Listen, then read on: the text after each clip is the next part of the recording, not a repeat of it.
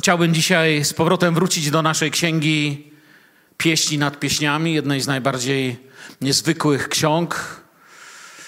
Przy pierwszej części powiedziałem już dość dużo informacji, których z wiadomych przyczyn nie będę dzisiaj powtarzał, dlatego że zajęłoby mi to znowu tyle samo czasu co poprzednio, więc jeśli ktoś jest y, pierwszy raz na tym studium biblijnym, to zachęcam, żeby sobie wysłuchał na naszej stronie, na YouTubie. Jest udostępniony wykład z pierwszej części, gdzie był to wstęp do księgi pieśni nad pieśniami, gdzie tłumaczyłem jej nazwę, trochę autorstwo, trochę różnego rodzaju przesłania, to jak była traktowana i nieraz jeszcze będziemy tutaj do tego wracać. Jest to księga o miłości, ale miłości bardzo szeroko inaczej pojętej niż pojmuje ją świat. Świat zresztą, jak wiemy, wiele rzeczy rozumie zupełnie inaczej i postępuje po swojemu.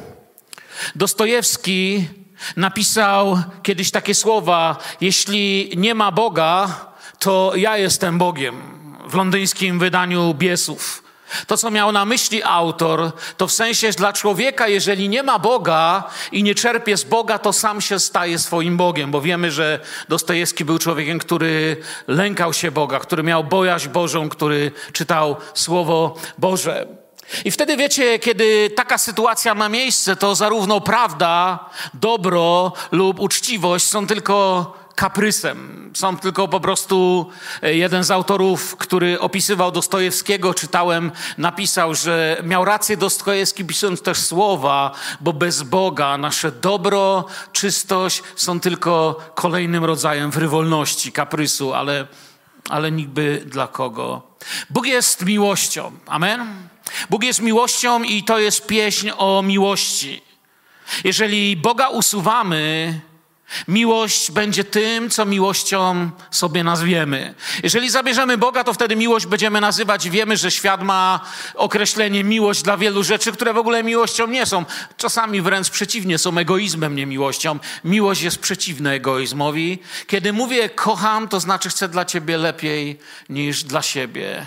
Bóg jest miłością, ale pamiętajmy, że miłość nie jest Bogiem.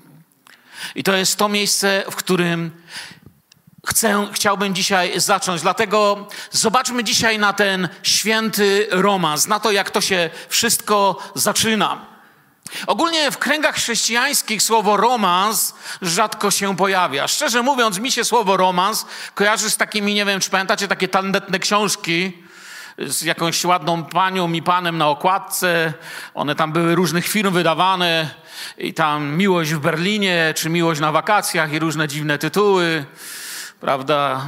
Nie chcę nazywać więcej tych, tych, tych firm, ale z tym mi się kojarzy romans. Raczej mi się kojarzył zawsze negatywnie niż pozytywnie, natomiast sprawdziłem sobie w słowniku, słowo romans oznacza związek dwojga ludzi, którzy nie są małżeństwem. A więc tutaj jeszcze ciągle jesteśmy właśnie w romansie. Ktoś by powiedział, no jak to możliwe? Co na to Słowo Boże? Właśnie dlatego tu przyszliśmy, aby zobaczyć, co na to Słowo Boże. Mieliśmy różne etapy, różnego rodzaju studium Słowa Bożego tutaj. Było nauczanie na temat chrztu, mieliśmy długi post, gdzie pościliśmy, modliliśmy się jako Kościół wcześniej rano, późno wieczorem był czas postu, modlitwy, rozważania, nauczania o krzyżu, zmartwychwstaniu. A dzisiaj właśnie w świetle pieśni nad pieśniami chciałbym zabrać Was na takie pastwisko relacji. Wierzę, że jeżeli będziemy chcieli być naprawdę takim zdrowym, dobrym zborem, to będziemy mieć nauczania z wszystkich dziedzin i nie pozwolimy, żeby gdziekolwiek przeciwnik stworzył tabu, szarą czy nawet czarną strefę, gdzie będzie mówił, fuj, tu się o tym nie mówi. Właśnie się mówi, ponieważ wszystko, co dotyczy naszego życia, Bóg również ma na to jakąś opinię i my chcemy ją poznawać. Wiecie, zawsze kiedy rozmawiamy o zdrowych relacjach międzyludzkich, to mówimy, że pan X lub pan Y powinni to słyszeć. Nieraz byłem świadkiem tego, jak powiedziałem gdzieś jakieś nauczanie czy kazanie, a ktoś mi powiedział, że żałuję, że mój znajomy tego nie słyszał. Bo on to tam taki, siaki, pijak, grzesznik, czy tam powinien był to usłyszeć, bo, bo mu się dzieje to czy tamto. Chciałbym, abyśmy w wypadku tej księgi tego nie robili. Bardzo was o to proszę. Żadnych, wiecie, mrugań oczami, żadnych ruchów wyrwią do znajomych. O, widzisz? Żadnych rodzajów sygnałów typu zapisz sobie, to moim zdaniem do twojego faceta było, albo do twojej żony, nie? Słuchamy dla siebie.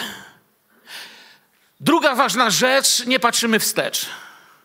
Jak powiedziałem, wiecie, jeżeli roz, rozgrzebiemy nasze śmietnisko, które Bóg mówi, że po naszej pokucie i nawróceniu odrzucił, jak wschód od zachodu, które Bóg mówi, że wrzucił do głębi oceanu, to przede wszystkim musimy nurkować do dna, rozgrzebywać to, o czym Bóg nawet już wspominać nie chce i tam nie patrzymy. Dlatego to mówię, żeby ktoś nie powiedział, wiesz Mirek, pieśń nad pieśniami, przyjacielu, to już nie dla mnie, ja za dużo zmarnowałem. Powtórzę to, co powiedziałem ostatnio. Nie wiem, być może jesteś po, po 30 rozwodach. Nadal wierzę, że Bóg ma dla ciebie szansę. Któż będzie, o, no nie, też nie znam nikogo, no ma 30. Powiedziałem 30, bo, bo się bałem, że jak powiem 15, to już powiem, mam 16. Żartuję. Chodzi o to, że cokolwiek było w twoim życiu, jeśli się nawróciłeś, wyznałeś swoje grzechy Bogu, to nie grzebiemy w tym.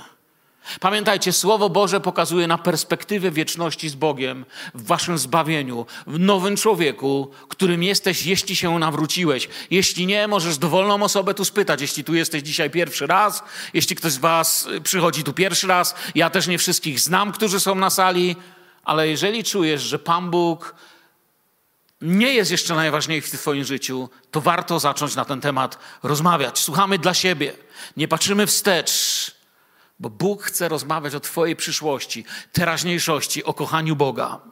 Wiecie, jest to księga też oczywiście, zdaję sobie sprawę, mocno graficzna. Jest tam chodzenie, rozmowy, ale również to, czego dojdziemy jeszcze nie dzisiaj.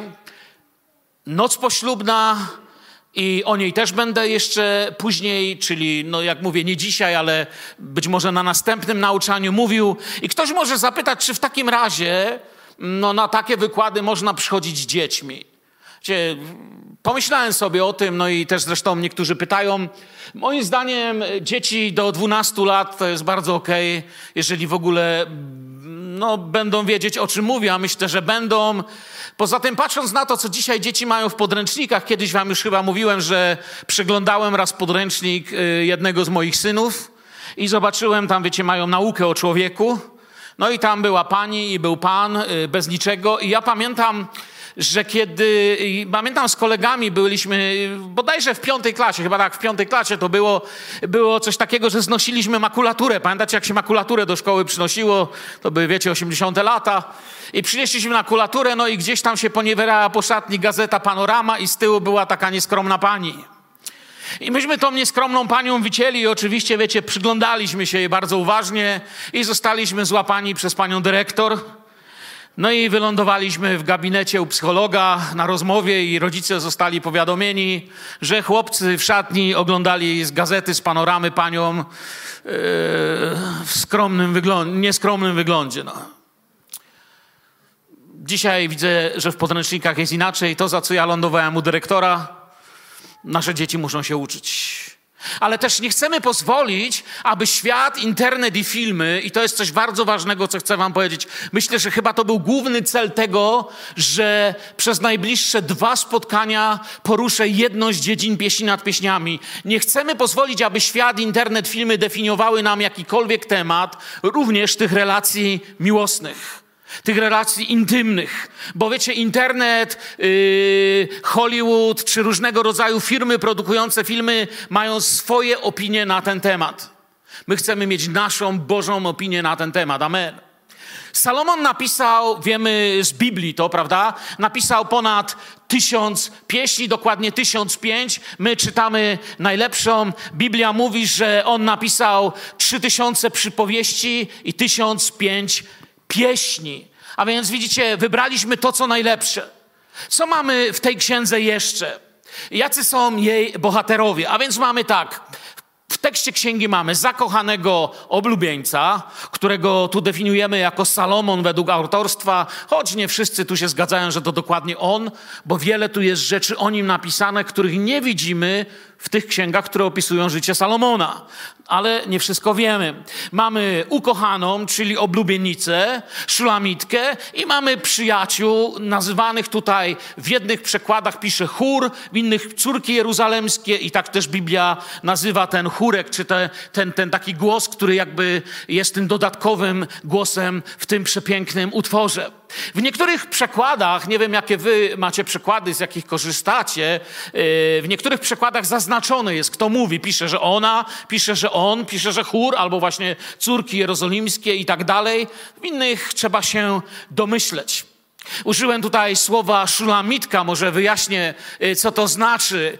E, jej imię oznacza kobietę szunem, według teologów, czy szulam, czyli ojczyzny, skąd pochodziła biblijna Abiszak, o której jeszcze później powiem więcej. Uważano ją za jedną z najpiękniejszych kobiet, jakie pojawiły się w Biblii. Również szulamitka może oznaczać y, coś jak, wiecie, y, Salomonowa, Michałowa, czyli od imienia męża, ta, która do niego należy. Y, u nas rzadko się tak nazywa kobiety, ale już na przykład w innych słowiańskich krajach bywa to bardzo popularne, a dawniej u nas bardzo, du, znaczy dużo częściej się to słyszało. Tutaj byłby to rodzaj żeński od imienia Salomon, że należałaby do niego, co nie wiem, czy jest właściwym tłumaczeniem, ale gdzieś tam w jednym komentarzu takie znalazłem. Jeszcze inna teoria mówi, jest taki teolog, e, katolicki teolog Ravasi, mówi, że imię Szulamitka oznacza e, dziewczynę pokoju, pokojową, w sensie nie pokojówkę, żeby sobie ktoś nie pomylił, tylko pokojową, od słowa pokój, od słowa shalom. Cóż, Przyglądnijmy się, co niezwykłego się dzieje w owym świętym romansie. Y, pierwszy werset z pierwszego rozdziału, czyli pieśń nad pieśniami Salomona. Myślę, że ten werset zdołałem ogólnie tamtym razem omówić.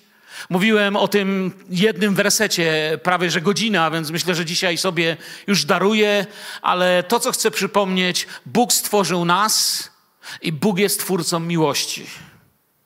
Pieśń nad pieśniami to alegoria, ale i najlepsze studium tego, czym jest naprawdę miłość Biblii. I nie zaczniemy od alegorii. Do tych duchowych, proroczych, wykładanych przez męczenników Kościoła, czy ojców Kościoła, czy też szczególnie do 311-316 roku, czyli do edyktów mediolańskich, do tego zanim Kościół uzyskał trochę więcej swobody.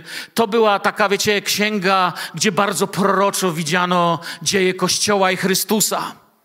Ale nie zacznę od tego. Również bardzo proroczo widziano w tej księdze wyjście Izraelita z Egiptu i usynowienie Izraela jako narodu Bożego w takiej bardzo głębokiej typologii, czyli, czyli, czyli to było typem, przykładem tego, jakby reprezentowała Szulamitka i jej ukochany Boży naród i samego Jahwe. Pamiętamy, że pieśń nad pieśniami może być odczytywana na te wiele sposobów, ale dzisiaj skupiamy się, nie robimy tego. Dziś uczymy się czegoś o miłości, tej najprostszej, a więc rozpoczniemy od tego aspektu intymnego, rzekłbym erotycznego nawet. Skupię się tutaj na kilku takich myślach, a jeszcze raz powtarzam, o alegorii powiem później. Ten obraz, który chciałbym poruszyć dzisiaj i na następnym spotkaniu jest takim, wiecie, najprostszym. Widać go jakby od pierwszego wejrzenia w tą księgę. Ona. Kim ona jest? Ona jest młodą wiejską dziewczyną, pracującą w ogrodach i w winnicach. To wiemy z tej księgi. Spotyka, kocha, tęskni, czeka, jest czysta, jest zakochana i przepięknie potrafi to wyrażać. On mieszka w mieście za murami miasta, proponuje wiosenny spacer na łonie natury. Taka jest fabuła tej księgi. Wiecie, śluby i zaręczyny na Bliskim Wschodzie często odbywały się wiosną, oni, nasi bohaterowie tej księgi są czyści. Ona go odsyła do domu. I jak chcecie wiedzieć, to praktycznie do trzeciego rozdziału nie spędzają ze sobą nocy, chociaż niektóre wersety mogłyby na to wskazywać, jednak kontekst nam na to nie wskazuje i będziemy również to poruszać. Ona te noce spędza sama. Oni siebie bardzo, bardzo chcą, ale też wiedzą, że na wszystko przychodzi swój czas. To jest księga dla małżeństw, dla par, dla mentorów, dla rodziców, dla dziadków i nastolatków. O dobrze się rymuje. To jest księga dla ciebie i dla mnie.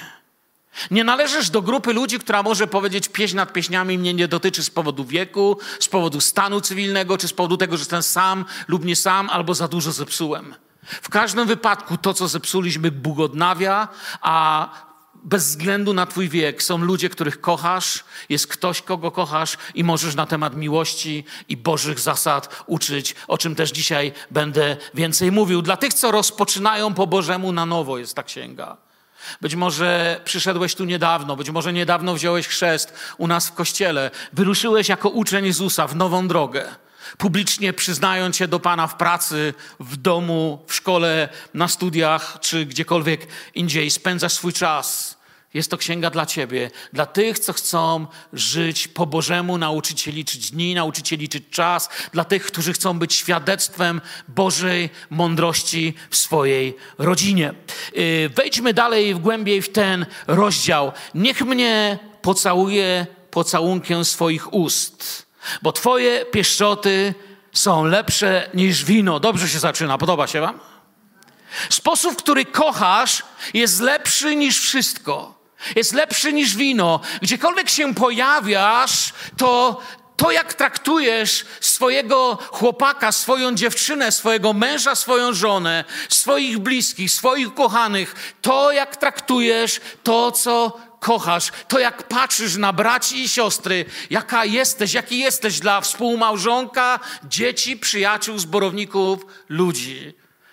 Lepsze niż wino. Zmieniasz świat na lepsze, bo tam, gdzie się pojawiasz, jest lepiej. Daj nam, Panie Jezu, być takim kościołem. Amen. Daj nam, Panie Jezu, być tego typu człowiekiem. Przyjemne w zapachu są Twoje olejki.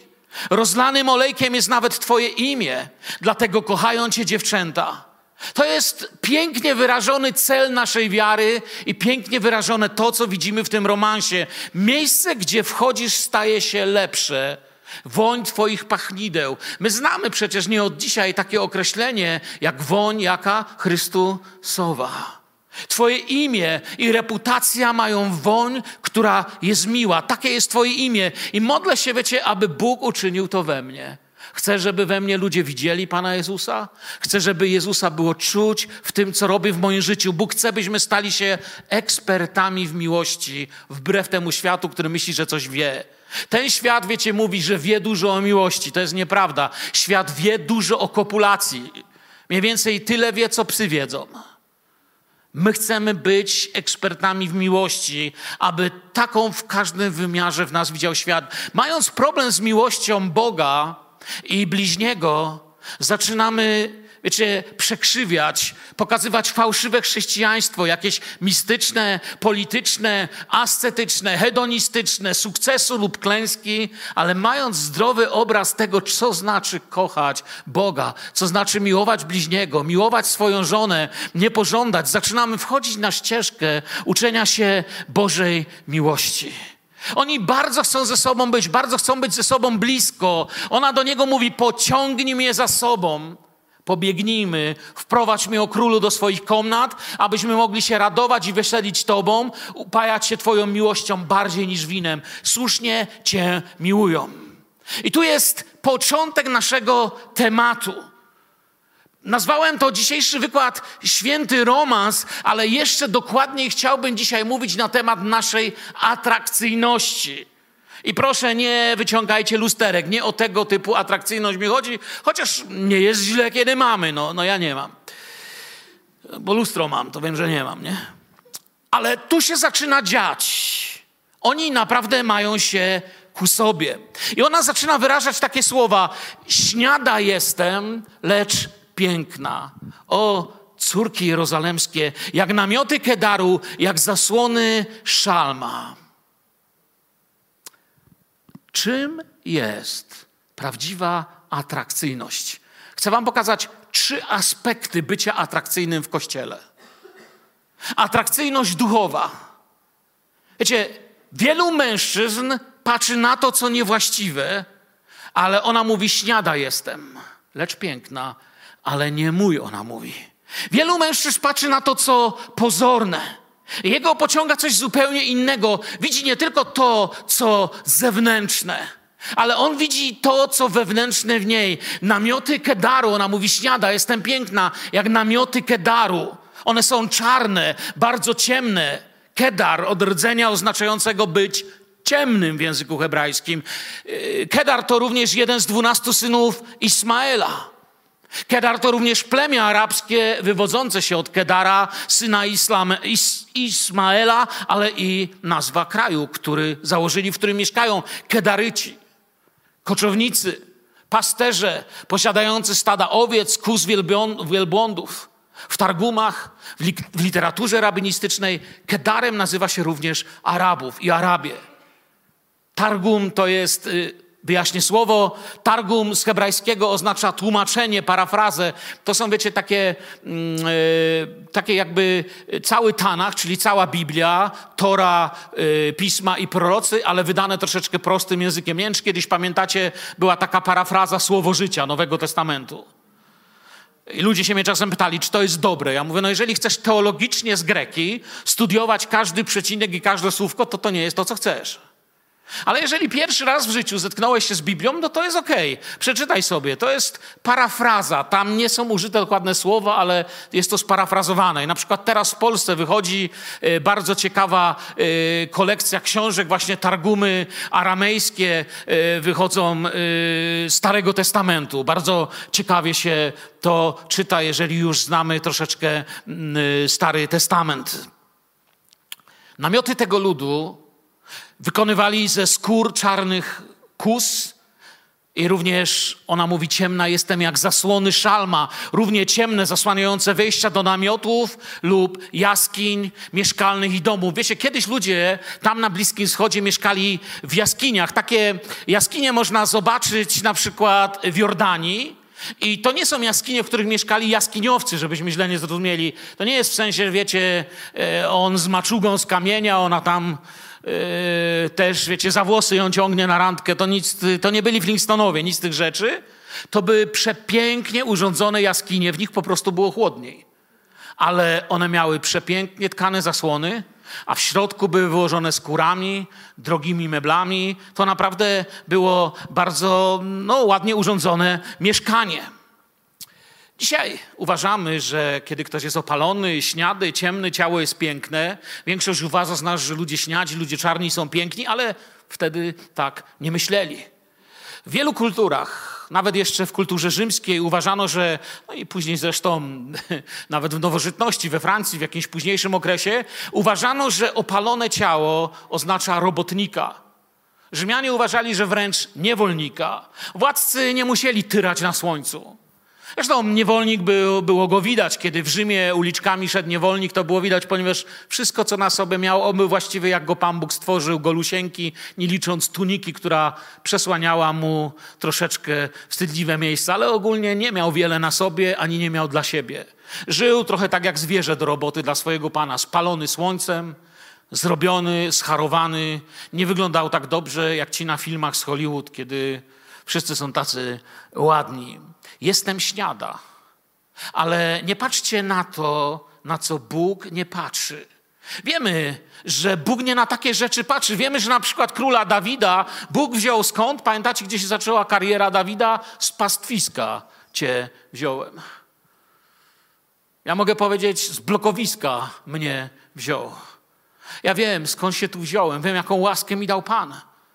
Człowiek patrzy na to, co na zewnątrz, ale Biblia mówi, że Bóg patrzy na serce. Kiedy czytamy o tym, jak poszukiwano króla Dawida i Samuel przyszedł do jego domu, no to się rozglądał, patrzy tam taki chłop, jeszcze większy chłop, taki, siaki. Ale to nie było to. I Bóg mu wtedy powiedział: Ty nie patrz na te rzeczy, tu mamy ten werset, ale ogólnie chcę się skupić na końcówce tego wersetu. Człowiek patrzy na to, co jest przed oczyma, ale Pan patrzy na serce. Ja widzę to, co widzę i mogę Cię bardzo źle ocenić. Mogę nie umieć Cię kochać, mogę Cię zranić, ale Bóg wie o Tobie wszystko i ma dla ciebie najlepsze to, co przygotował. Chce cię uczynić na podobieństwo swojego syna, abyś wszedł w jego ślady. Chce cię formować swoim słowem, abyś mógł mu służyć. Nie patrzcie na to, co nie liczy się przed Bogiem.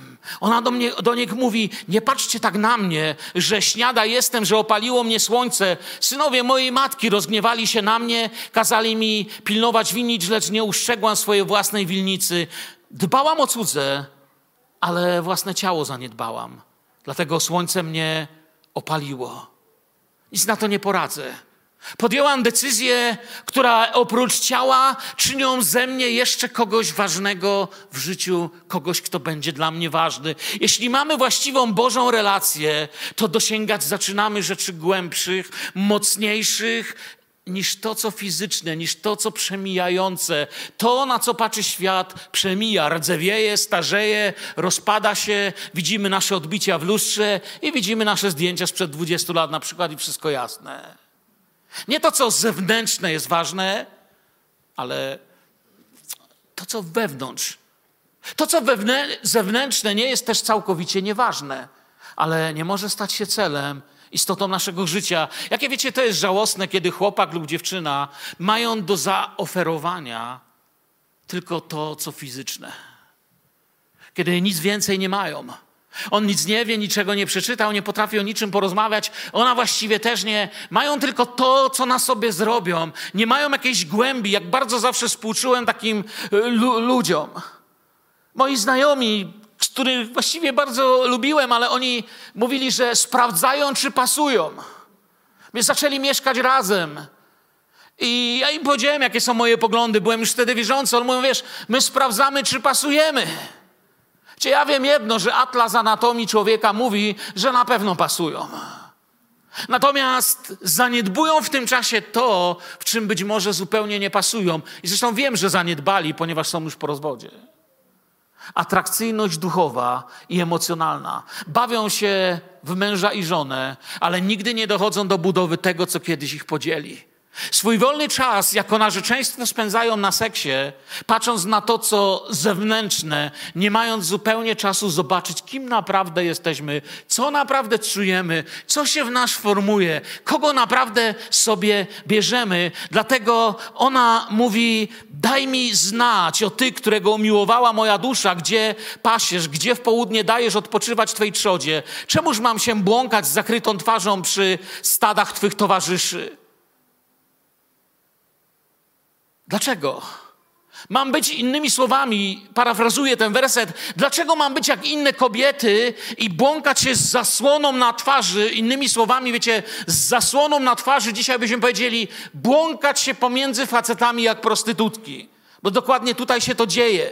Nie jest łatwo znaleźć ten werset dobrze przetłumaczony, jak go znalazłem w Nowej Biblii Gdańskiej, Tutaj jest ważne to błąkanie się z tą zasłoniętą twarzą. To były kobiety, które przychodziły tam na skraj pastwisk, gdzie na noc schodzili pasterze i tam na skraju, gdzie się zaczynała ich praca, czy gdzie oni pracowali przy tych owcach, odpoczywali pasący trzody, po, e, wiecie, podchodziły do kraju takiego obozu i zarabiały po prostu swoim ciałem na ich zmęczeniu, na ich odpoczynku, yy, masując ich, spędzając z nimi czas i tak dalej, i tak dalej. Ona mówi, ja nie chcę taka być. Ja poszukuję czegoś innego a jemu się to podoba, to sprawia, że po nimi, pomiędzy nimi rozpoczyna się duchowe przyciąganie. Dzisiaj byśmy nowocześnie powiedzieli, zaczyn, zaczną ze sobą chodzić. Ich uwaga była skupiona na czymś innym niż patrzy świat. Chcę powiedzieć tak, chciałbym, aby w naszym zborze to się stało naszą kulturą, naszym stylem. Że najlepsze, co możemy zaoferować dziewczynie i chłopakowi, w każdej innej relacji, brat, bratu, siostra, siostrze, brat, siostrze, siostra, bratu, najlepsze, co możemy zaoferować w każdej relacji, to jest to, jak bardzo kocham Boga. Chciałbym, aby to nas pociągało wzajemnie do siebie. Amen. To jak kocham Boga, to przyciąga. Ktoś, kto ma jakieś wartości, coś ceni, kogoś kocha, stoję na czymś stabilnym. Nad tym wierzę, że powinniśmy pracować. Aby naszym młodym ludziom imponowało to, że on kocha Boga. Ona kocha Boga. Ja wiem, że mojej żonie mówili: uważaj na tego wariata, zanim na niego wyjdziesz. Wyciągnie cię jakieś stepy do Rosji. Ona wam powie. Wyciągnął. Ale kochaliśmy Pana Boga. Pojechaliśmy, nie żałujemy. Chcę dalej kochać Boga. Chcę, żeby to było główne, co w nas kształtujemy, czym żyjemy. Jak być atrakcyjnym duchowo? Nie znam się na makijażu, na kosmetyce. Nie potrafiłbym prawdopodobnie wygłosić wykładu, jak być atrakcyjnym, wiecie, w ten sposób, który e, ci, którzy się znają na kosmetykach, mówią, ale jak być atrakcyjnym duchowo. Po pierwsze, chcę powiedzieć, kochać i uwielbiać Boga. Kochać i uwielbiać Boga. Bóg stanie się naszą pasją. Chcę, żebyście wiedzieli, że kocham Pana. Chcę, abyśmy czuli wzajemnie, że możemy sobie ufać, polegać na sobie, pisać prośby modlitewne, bo kocham i uwielbiam Boga, mam z Nim relacje. Nie przeszkadza nam, wiecie, czasami stajemy przed Bogiem i nie przeszkadza nam, że stoimy jak mumie. Boimy się chwalić Pana, cieszyć przed Panem, uwielbiać Go. Jest taki rodzaj jakiejś rozdarcia, że na stadnionie w sobotę czy na koncercie ludziom to nie przeszkadza, w kościele przeszkadza. Wiecie, świat miłuje swoje gwiazdy, a w kościele nam się czasem wydaje, że będzie jak mumia. Wierzę, że powinniśmy w kościele wyrażać naszą miłość, mówić Bogu o tym, jak go kochamy. Podnieść ręce. Nie stój jak posąg. Nie chcę być tylko biorcą. Takim, wiecie, jest mąż Boży, który uwielbia Pana. Biblia mówi, żeby mężczyźni nosili jakie? Czyste ręce. Jeśli ktoś Cię interesuje, bracie, jeżeli widzisz dziewczynę, która Cię interesuje, siostro, jeżeli widzisz mężczyznę, który Cię interesuje i nie chcesz znów być zraniona, nie chcesz tak jak inni skończyć, to zwróć uwagę, czy jest obojętny na Boga, czy nie. Jeśli nie jest obojętny na Boga, to masz dobry sygnał, że znalazłeś kogoś, kim się warto zainteresować. Po drugie, poszukiwać Bożego celu. Nie bądź widzem, który się tylko ochrzcił. Poszukuj, co możesz zrobić, jak spełniać swoje powołanie. Wiecie, cieszę się, że byłeś posłuszny, ale idź dalej. Zapytaj Boga, jak możemy Mu teraz razem oddać nasze życie? Jak mogę to zrobić z dziewczyną, z którą chodzę? Panie, jak mogę to zrobić z chłopakiem, którego poznałam? Jak mogę to zrobić z moim mężem, z którym zmarnowaliśmy 25 lat? Być może na grzechu, na pijaństwie, na nie wiadomo czym jeszcze. Jak mogę to zrobić dzisiaj, kiedy mam 70 lat, aby odkryć miłość? Jak mogę to zrobić dziś, kiedy mam tyle lat, ile mam? Kiedy jestem tu, gdzie jestem, poznałem Jezusa, zapytaj Boga, jak możesz Mu oddawać teraz życie służąc. Nasza duchowość musi być czymś więcej niż słowami. Chcesz mieć Bożego partnera? Chcesz przeżyć Boży romans? Nie patrz na to, czy się modli przed jedzeniem. To zrobi każdy. Nawet małpę można nauczyć chwilę posiedzieć przed jedzeniem. Patrz, kim jest w kościele, kim naprawdę jest, czym żyje, za czym idzie, czym się interesuje. Jeżeli w czasie uwielbienia stoi z łapami w kieszeni, dubie w nosie albo się rozgląda, zostaw go. No dla ciebie. Wiecie o czym mówię. I po trzecie, Boża atrakcyjność wynika z tego, że posiadamy Boże normy. Mam Boże normy. Innymi słowami, opowiem to na przykładzie chodzenia ze sobą. W porządku, kolego, albo w porządku. Będziemy ze sobą chodzić, ale powiem Ci, jak daleko się posuniemy, jak daleko się nie posuniemy. Po ślubie pójdziemy dalej, ale teraz to jest nasza granica. Nie chcę być jak te kobiety z zakrytą twarzą. Szukam czegoś prawdziwego, nieraz tu, raz tam. Dlatego, jeśli chcesz ze mną być, mam zasady.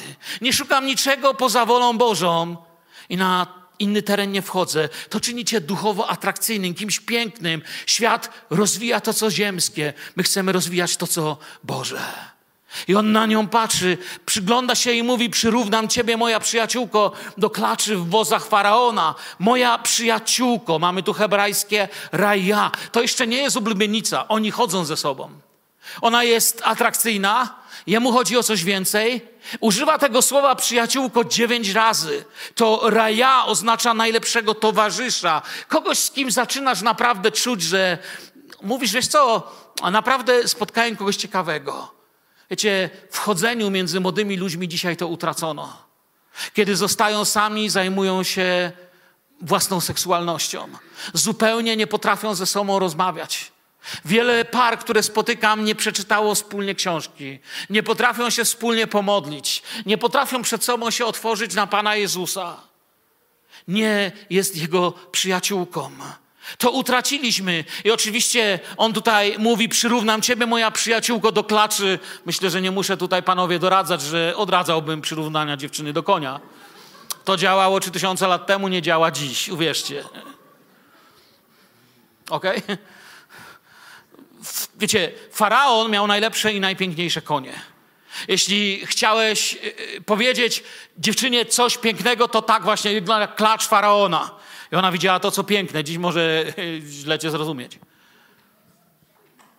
Wiecie, niewielu było ludzi stać na takiego konia. Były najczystsze, najładniejsze, wręcz bezcenne. Faraon się nimi nie dzielił. I on ją tak widzi. Jest dla niego kimś przepięknym. Kimś przepięknym, z kim chce iść dalej.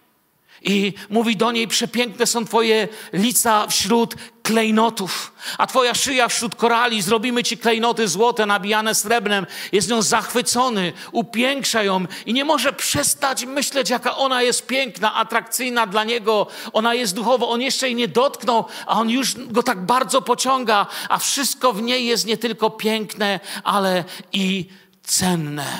Ale na razie jest inny okres w ich życiu. Dopóki król jest przy stole biesiadnym, mój nart wydaje swoją woń. Słowa przy stole oznaczają, to jest taki trochę hebraizm tutaj, oznacza publicznie, przy innych. Oni wtedy publicznie, pamiętacie Jezusa, siedział i przyszedł ktoś taki, przyszedł ktoś inny. Oni tak spożywali posiłki. Król jest przy stole, można podejść. Nard, oczywiście to sławny olejek nardowy, ona jest innymi słowami miłą wonią przy innych. Mówi o nim publicznie, przynosi mu cześć, a on jej. Oni dobrze o sobie pachną, moglibyśmy powiedzieć. Wzajemnie celebrują swoją znajomość, ale publicznie są z ludźmi.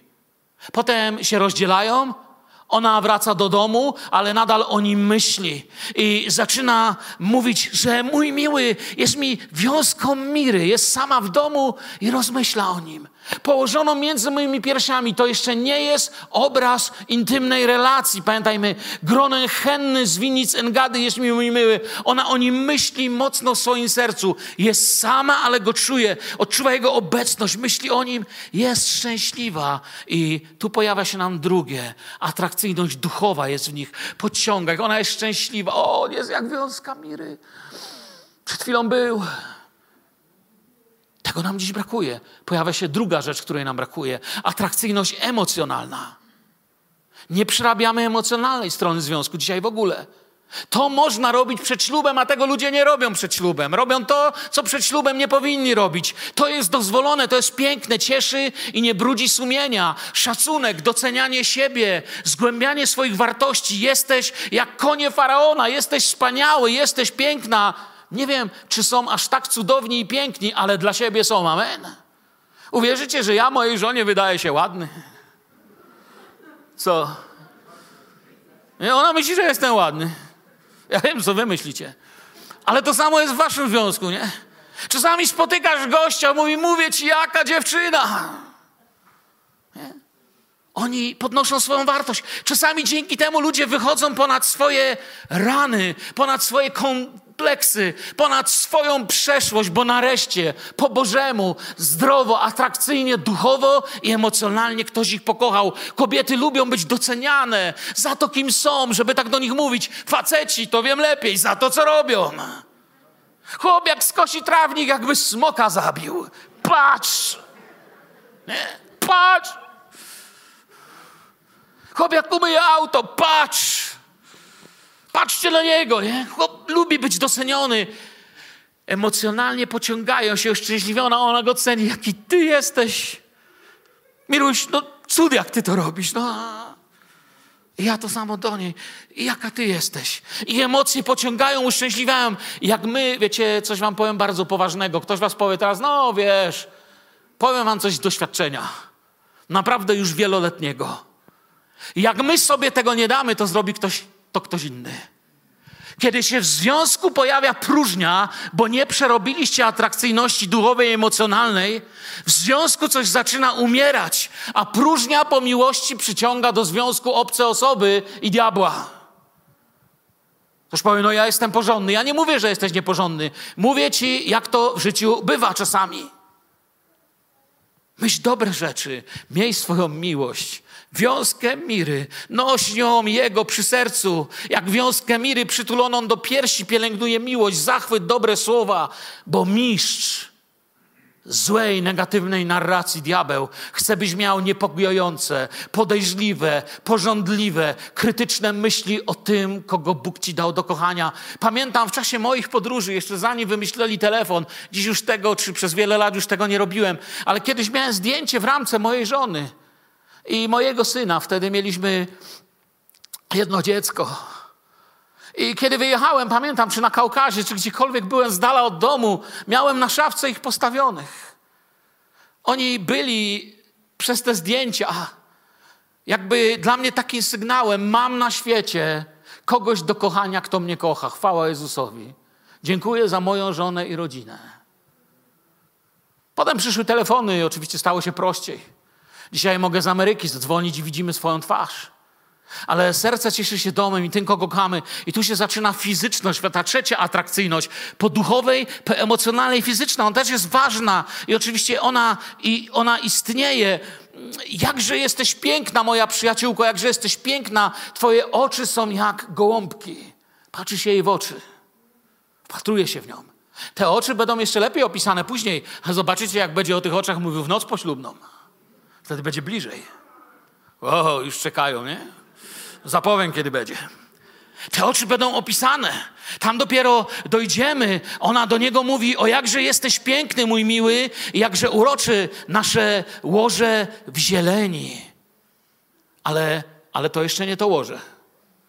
To jeszcze nie to, co myślimy. Tu jeszcze nie dzieje się nic złego. Jeśli chodzicie ze sobą, mówię teraz do tych, którzy ze sobą chodzą albo będą z kim chodzić, i do tych, którzy być może gdzieś się rozbili i potrzebują sobie przed Panem Bogiem coś ułożyć. Jeśli chodzicie ze sobą, macie plany i pragnienia siebie, to nic złego. Nic złego, że ona ci się podoba, no dlatego z nią chodzisz. Nic złego, że w nim coś widzisz, dlatego z niej chodzisz. Oczywiście wróg chce to zamienić w egoizm. Wróg chce, żeby to zostało wykorzystane, żeby się zamieniło w perwersję i łzy, żeby się zamieniło z oczekiwania i uwielbienia w toaletę na dworcu kolejowym na szybko, już. Lecz ona pragnie miejsca solidnego, zbudowanego na zdrowym fundamencie we właściwym miejscu i czasie. Tego jeszcze nie ma, on to przygotuje i tak było w tej żydowskiej rzeczywistości. Belki naszego domu cedrowe, nasze stropy cyprysowe, to dą z tego, co najlepsze, z tego, co Bóg dał, z tego, co podoba się Bogu, pragną siebie, tu nic innego nie da się powiedzieć. To jest ta atrakcyjność fizyczna. W jednym z kolejnych wykładów wrócimy do ich sypialni i wtedy to będzie już wszystko gotowe. Bliscy będą mi śpiewać Mazeltow, ale to jeszcze nie teraz. Ona czuje się z nim dobrze. Mówi, jam jest jako róża sarońska, a lilia przy, a przy dolinach, mówi stare tłumaczenie tak ładnie. Jako lilia między cierniem, tak przyjaciółka moja między pannami. Wcześniej mówiła, że jest śniada, że no niestety, ale teraz widzi się jako kwiat róży pomiędzy cierniami, bo on w niej to zbudował, ona w nim. Jego głos i postawa sprawiają, że jest i czuje się dla niego piękna. Jego głos ją w tym utwierdza, ich romans staje się gorący. Ona jest różą, reszta to ciernie, nie jest z kimś, z kim może żyć, ale bez kogo żyć się nie da. On jest pełny zachwytu. Dokąd to zmierza? Te zachwyty trwają, aż padają takie śmieszne słowa, których czasami ludzie pytają, co to tu jest. W pieśni nad pieśniami 2.5, że pokrzepił mnie plackami z rodzynków, posilił mnie jabłkami, bo jestem chora z miłości. Słuchajcie, to nie mamy nic innego jak stare, z Bliskiego Wschodu afrodyzjaki odpowiednio przygotowane. Spełniały swoją rolę. Spędzają wspólnie czas i czują, jak gdyby ten afrodyzjak, afrodyzjak zaczyna działać. Coś pięknego się nimi dzieje. Jeśli uważnie będziemy czytać, zobaczymy, to robi się gorąco, ale jest w nich pewna prawda, która to przerywa. Jak powiedziałem, do trzeciego rozdziału ona wraca do mamy i do taty. On wraca do domu, nie wiem dokładnie, gdzie się spotykają w tym polu ale rozlega się taki głos, który nam dzisiaj jest potrzebny. Zaklinam was, córki jeruzalemskie, na gazele albo na łanie polne. Nie budźcie i nie płoszcie miłości, dopóki sama nie zechce. Nie budźcie miłości, to jeszcze nie ten czas. Wiecie, młodzież izraelska, wtedy ich nie nazywali młodzieżą, ale młodzi ludzie przed relacjami, oni spędzali czas w grupie. Bardzo często dziewczęta wzajemnie siebie chroniły. Nigdy by nie zostawiły koleżanki samej z chłopakami. Czemu dzisiaj dziewczyny siebie nie chronicie? I pozwalamy tak często nawet zboże, żeby dziewczyna poszła z chłopakiem do łóżka, bo nie ma koleżanki, które mają odwagę jej coś powiedzieć. Chłopcy pilnowali siebie. Mówili o swojej męskości. Dlaczego dzisiaj, mężczyźni, nie chronimy siebie w ten sposób? Kiedy widzimy, że jakiś brat, siostra oddalają się, słuchajcie, chodźcie z nami, bądźcie z nami, chronimy cię. I być tymi córkami jerozolimskimi, tym duchowym chórem, który mówi, nie budźcie jeszcze miłości, dajcie jej czas. Przyjdzie dzień, kiedy wam będziemy śpiewać Mazel Tov. Kiedy będziemy pić wino i cieszyć się waszą miłością. Ale nie tak, nie teraz, jeszcze nie tu. Jeszcze poczekajcie, to nie ten moment, żeby się wszystko obudziło. Mają właściwe pragnienia, ale mają niewłaściwy czas, a musi być i właściwy czas, i właściwe pragnienia. To Bóg stworzył intymność i współżycie. Wiecie o tym? Nieraz mówiłem ludziom, że Bóg wymyślił seks i seks jest dobry. Gdyby nie seks, ani jednego z was by tu nie było. To Bóg stworzył intymność i współżycie. Skaził to diabeł swoim zboczeniem, egoizmem, perwersją. Bóg nie był zaskoczony, wiecie, to nie jest tak, że Pan przechadzał się nagle, patrzy w krzaki, Adam z Ewą. Nie stał się za, o mój Boże, o ja Boże, co oni robią? On tak nie reagował, to On stworzył. To jest Jego, tak ma być, ale to musi być we właściwy sposób. On chce być częścią, błogosławieństwem nad tym. On to stworzył, romans, pasję, szacunek, relacje, piękno, ciało, modlitwę, uwielbienie. Nawet pożądanie Bóg stworzył, nie wiem czy wiecie. Kiedy mąż pożąda żony, to jest dobre pożądanie. Kiedy bardzo jej chce. Słowo pożądanie brzmi negatywnie, ale chcenie drugiego w ten najbardziej intymny sposób pochodzi od niego. Jest złe, kiedy pożądam żonę bliźniego mego kiedy patrzę nie tam, gdzie powinienem. Tak, właściwe pożądanie, widzicie, to słowo tak się zdwalało, źle brzmi, ale naprawdę chcieć kogoś, to, to też jest od Niego, tak jak, nie wiem, pragnienie, uczucie głodu, chęć powietrza. Tyle, że ludzie nie piją i nie jedzą i nie oddychają byle czym, ale śpią dzisiaj z byle kim i z kimkolwiek w naszych czasach. Przestali na to patrzeć. Coś się stało. Pożądanie zajęło miejsce Boga i mówi, co ma zrobić człowiek, a Boga wyproszono dzisiaj z sypialni. Od tej pory Seks stał się najbardziej destrukcyjną siłą ludzkości. Ma więcej ofiar niż wojny, narkotyki i zarazy razem wzięte. Ma niszczącą siłę, która rani rodziców, która rani dzieci, a podmuch złych relacji i wybuchu tego, co złe, kiedy wybuchają treści, walą się formy, niszczy się dom, uderza tym powiewem w pokolenia. Nawet dzieci tych ludzi potem cierpią i wnuki. Prawdopodobnie na tej sali dzisiaj niektórzy z Was siedzą poranieni tym zamachem na piękno miłości, które dał Bóg, ale którego nie potrafili utrzymać Wasi rodzice albo Wasi dziadkowie. Niektórzy z Was tutaj są poranieni tym, co spotkali, gdy myśleli, że spotykają miłość. Bóg ma dla Ciebie nowe życie, nową szansę, czyste, święte rzeczy. Amen, Filadelfia. Chcemy oglądać naszych młodych ludzi szczęśliwych. To jest to, co chcemy. Chcemy mieć mało rozwodów. I wkrótce powiemy, jak to ma wyglądać, bo, bo zakochani pójdą dalej. Bo zakochani pójdą dalej, to wszystko będzie się dalej działo. Jeden z moich ulubionych zespołów, dzisiaj sobie włączyłem i słuchałem. The McCainies. Śpiewał piosenkę I Dare to be different. Ośmielam się być kimś innym. Ośmielam się być innym. I tekst tej piosenki jest dzisiejszy. Ja przetłumaczyłem tak na szybko. Dzisiejszy świat ma wiele do zaoferowania każdemu z nas. Mówią, po prostu rób swoje, to i tak Twoje życie przecież. Ale Bóg powiedział nam wyraźnie, że musimy z nich wyjść i bądźmy odrębnym ludem, jeśli chcemy żyć dla Niego. I refren brzmiał: więc ośmielę się być innym, innym w świecie kompromisów i stanę w Twojej obronie, Jezu, chociaż mogą by, mogę być krytykowany. Dla mnie, Jezu, zostałeś wyśmiany, wyszydzony i ukrzyżowany, więc ośmielam się być inny, oddzielony i uświęcony. Amen. Wow, jaka pieśń, mówię wam. Albo drugą zwrotkę wam przeczytam, bo nie mogę nie przeczytać. Żałował do rana dzisiaj. Mogę nie być sławny, a moje imię może nigdy nie być w jasnych światłach i tłustymi literami w gazecie aby cały świat mógł je zobaczyć, ale mogę trzymać głowę wysoko, chociaż mogę być inny, bo wiem, że kiedy mój Jezus przyjdzie, będę żył wiecznie jako człowiek rodziny królewskiej, dlatego ośmielam się być inny. Amen. Ośmielam się być inny wbrew temu światu. Może ktoś z Was myśli, że mi czy nam, wiecie, jako wierzącym łatwo się mówi.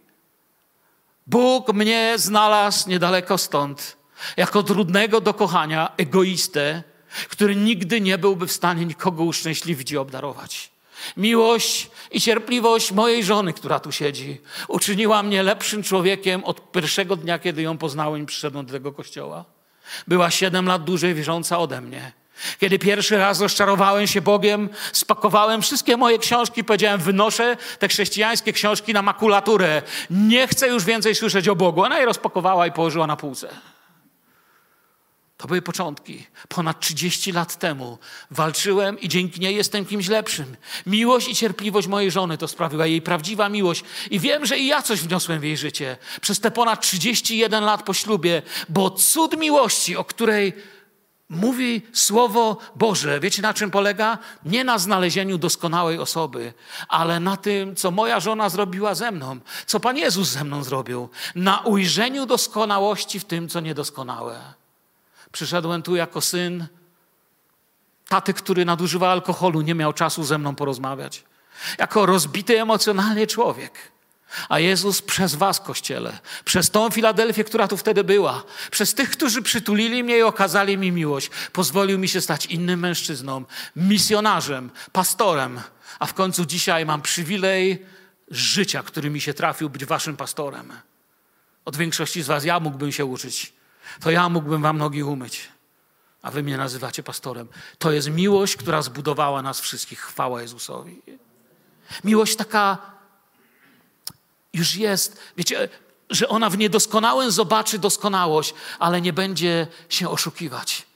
Ona to, co niedoskonałe, poprowadzi do doskonałości. Chciałbym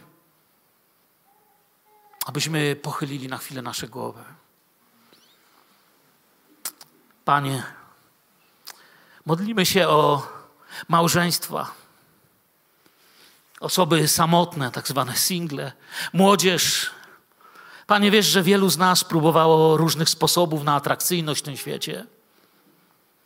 Ale chcemy się dzisiaj skupić na Tobie we wszystkim, co dotyczy miłości, Twoich metodach, Twoich sposobach. Panie, Rozwijaj w nas naszą duchową atrakcyjność, aby wszystko miało swój porządek, taki jak Ty chcesz i było pełne Twojego błogosławieństwa. Panie, z całego serca modlę się dziś do Ciebie. Chcę, chcemy uczyć się lepiej używać naszych myśli, naszych słów i naszych czynów, aby oglądać emocjonalnie piękne rzeczy. Daj na nowo siłę kochać i odkrywać miłość tym, którzy na tej sali zostali poranieni, odrzuceni, rozczarowani i nawet już nie wierzą w to słowo. I teraz wiecie, kiedy przerwę na chwilę naszą modlitwę, zaraz się będę chciał jeszcze raz z Wami pomodlić. Powiem to tak, być może dzisiaj przyszedłeś na to miejsce posłuchać nauczania i to było, ale może chcesz zaprosić Jezusa dzisiaj do swojego życia. Powiem to jeszcze dokładniej, do tej relacji, do swojej relacji. Może Zaprosiłeś go kiedyś do Twojego serca, ale coś zaniedbałeś. Może chcesz zaprosić Jezusa do tej relacji, do małżeństwa. Może jako młody człowiek chcesz zaprosić Jezusa do chodzenia z nią albo z nim, do marzenia o miłości. Widzisz, że to, co masz, no to nie do końca to, co chce Bóg. Czy chcesz oddać tutaj swoje życie Jezusowi w tej sprawie? Nikogo nie zamierzam wyciągać, aby ktoś podnosił ręce. Chcę, byście byli jakby w waszym namiocie modlitwy swoim Panem. Chcę was tylko poprowadzić. Powiedz Bogu, Panie, jestem gotowy. Chcę dzisiaj tutaj zmienić moje relacje. Pomimo niedoskonałości, Bóg nas już kocha. Chcesz go dziś zaprosić do Twojego domu, małżeństwa, tego, z kim będziesz chodził, a może poszukujesz Więcej powiem o szukaniu tej drugiej połówki następnym razem. Wejdziemy głębiej w ich romans. Gdy przychodzimy, wierzymy w naszym sercu i wyznajemy naszymi ustami. Dlatego chcę prosić Was, nie rozglądajmy się, rzeczywiście pochylmy głowy, zamknijmy oczy. Wierzę, że pośród nas są osoby rozczarowane miłością, małżeństwem, przeżywające swoje klęski, rozwody, hańbę, wstyd. I, I nie pozwólmy dłużej, aby diabeł nad nimi się znęcał. Ja wiem, że kto jest w Chrystusie nowym jest stworzeniem. I chcę się dziś modlić. Dziękuję Ci, Ojcze. Dziękuję, że za mnie umarłeś, że tam na Golgocie wybaczyłeś mi moje grzechy. Tam przez łaskę poznania Ewangelii widzę dzisiaj Jezusa przybitego do krzyża. Widzę Jezusa zwycięskiego, zmartwychwstałego w tej Ewangelii życia, którą mi dałeś. I teraz wyznaję Ci, Ojcze, moją potrzebę zbawienia, przemiany. Przyjdź do naszego domu, Panie Jezu. Dotknij mojego męża, żonę i dzieci. Dotknij mamę, tatę, moich współpracowników. Przyjdź do mnie i przemień mnie.